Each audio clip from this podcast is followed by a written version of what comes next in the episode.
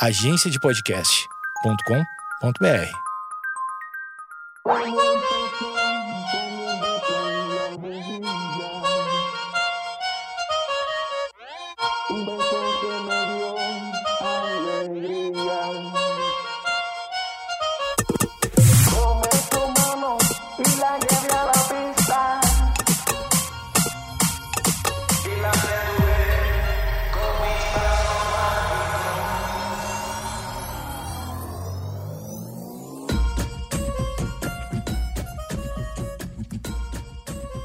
Se tá gravando é porque tá começando mais um episódio 94, 94, não é 1994, 94 episódios do Projeto Mendas, o seu podcast diário, um podcast para as pessoas, para a família brasileira, para a- a- a- os amigos, para os inimigos também. Mande pros inimigos os episódios que você não gosta, mande pros amigos os episódios que você gosta e pegue para si os episódios que você acha que só você deve ouvir e ficar ah, no seu coraçãozinho. O Projeto Mendas é um podcast de variedades, podcast que apresenta. A única coisa que não varia é o apresentador, que sou eu, né? Eduardo Mendonça. Tô todos os dias aqui com meus queridos amigos ouvintes, meu amigo internauta, como diria o, Alexandre Níquel, tentando cunhar aí uma. fazer com que uma, uma, uma grande legião de fãs desse termo, amigo internauta, ficasse permaneça, né? Porque depois que o Avon Bueno lançou isso aí, é, deu uma esfriada e tal. Enfim, amigos internautas, queridos amigos, estamos aqui com o Projeto Mendas chegando perto do episódio número 100, é, recebendo diversas mensagens queridas na contagem regressiva. É, o episódio 94 tem um,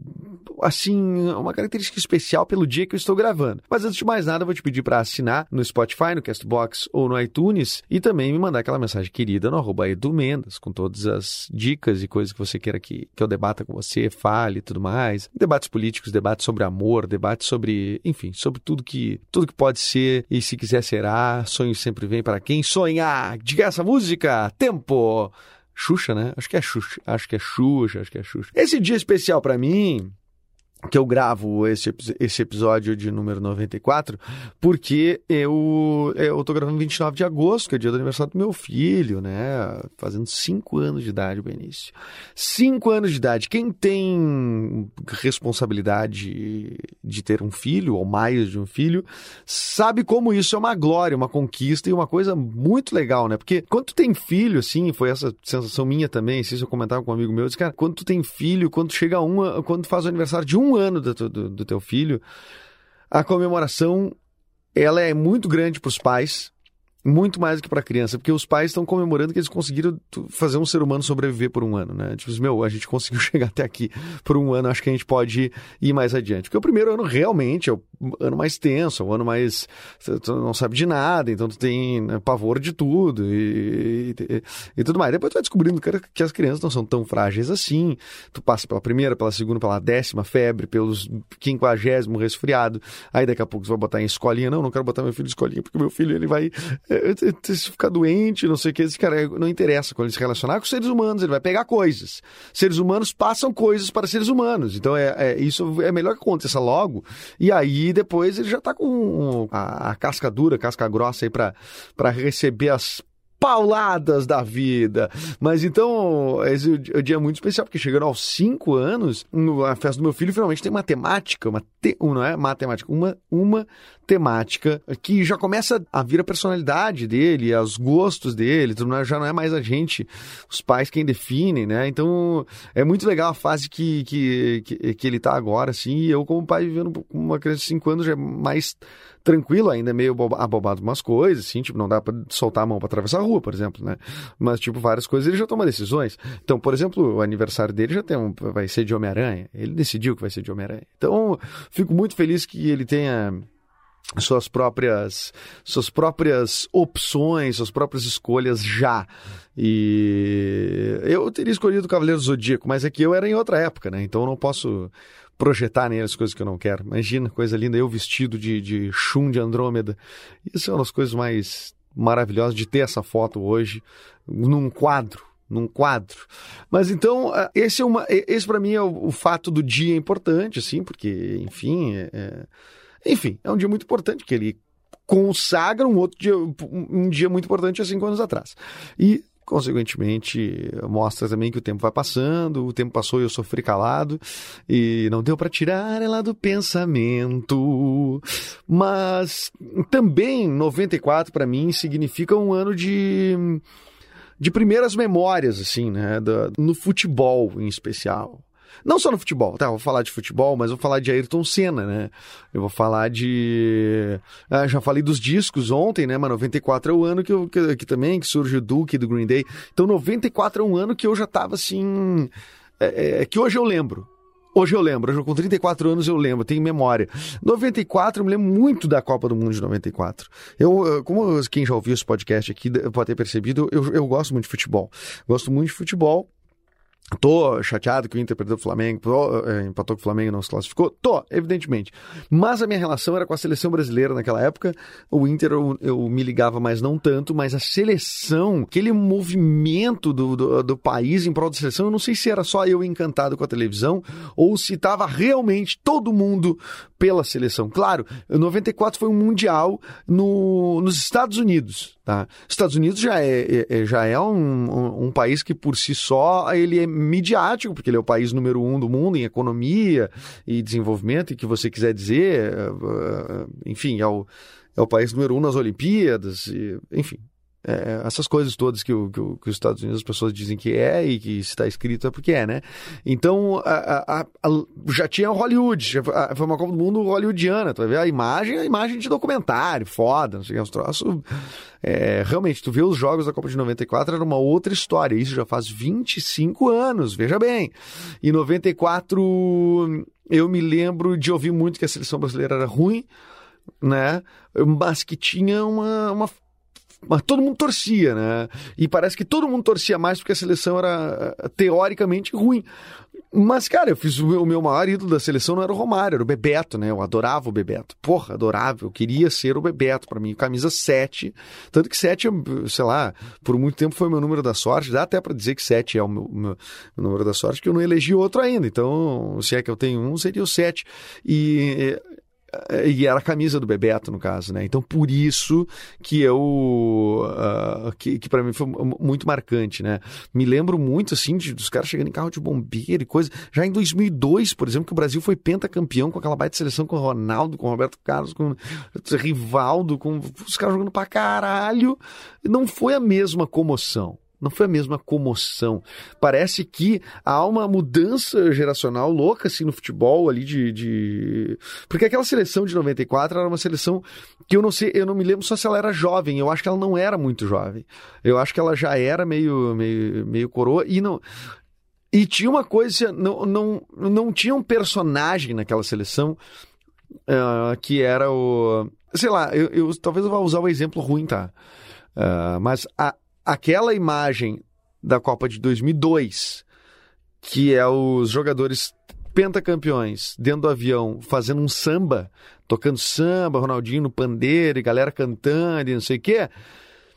A impressão que eu tenho é que em 94 não tinha o samba, sabe? Não tinha essa. Era, é, parecia que era muita gente séria, muita gente séria. Era o Dunga, o Zinho, né? claro, tirando o Romário, né? Mas o Romário também é um. O Romário é, é- é que tá, ele é um tipo um, um, um malandro, vamos dizer assim, né? Um cara mais marrento, assim e tal. Mas meio. Também não é um espalhafatoso, assim, se tu for pensar um nesse lance de, de- de- não, é um balaqueiro, balaqueiro, vou usar o termo, balaqueiro, se você é de outro lugar, um balaqueiro, você nem sabe o que é, cara faz balaca, faz, tira onda, tira onda, é, tira onda, mas é um termo ruim, tá, um termo ruim, balaqueira, então, é, é, me parece que o Romário também não era, e aí tu tinha na seleção assim, o Tafarel, né? Tafarel, um cara sério, é, o Jorginho, um cara sério. É, eu me lembro, é engraçado, eu lembro da escalação da seleção, eu lembro de todos os jogos. É, é bizarro, é bizarro que eu lembro os resultados dos jogos. Não lembro da de 98 praticamente, não lembro da de 2002 quase nada. De 2006, 2010 tão pouco, e nem a de 2014 que foi no Brasil eu lembro muito.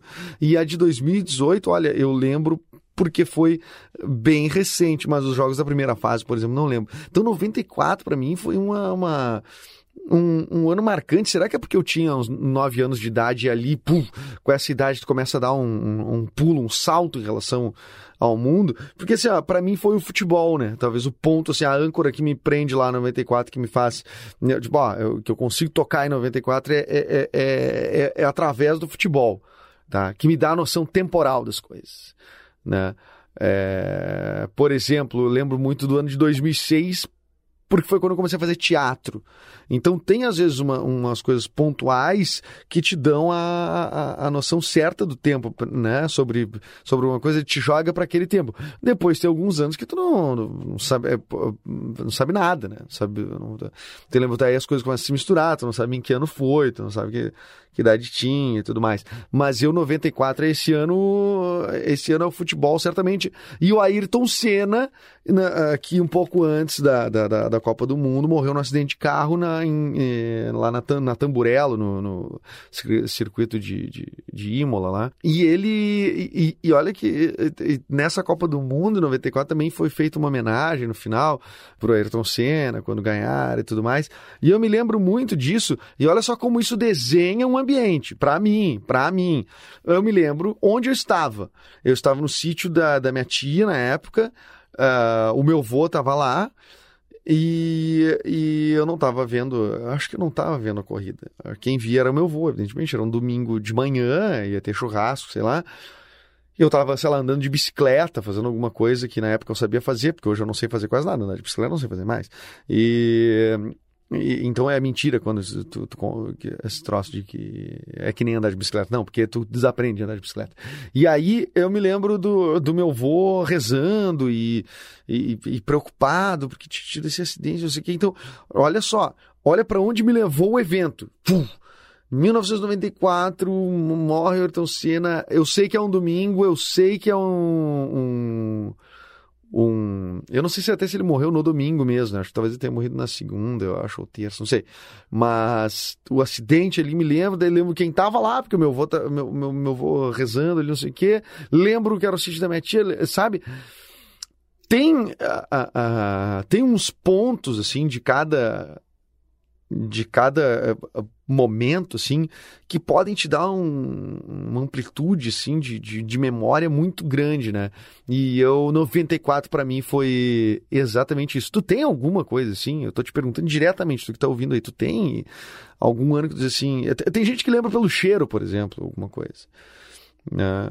Tipo, eu, eu tenho muito claro, esses dias eu senti um cheiro que era de um perfume que eu não sei de quem é, não sei de quem é, senti num corredor, e, e me remeteu direto, direto, direto, direto pro ano ali de 2011 a 2013, ali 11, 12, 13, que foi o período que eu morei, ah, dividi apartamento com uns amigos.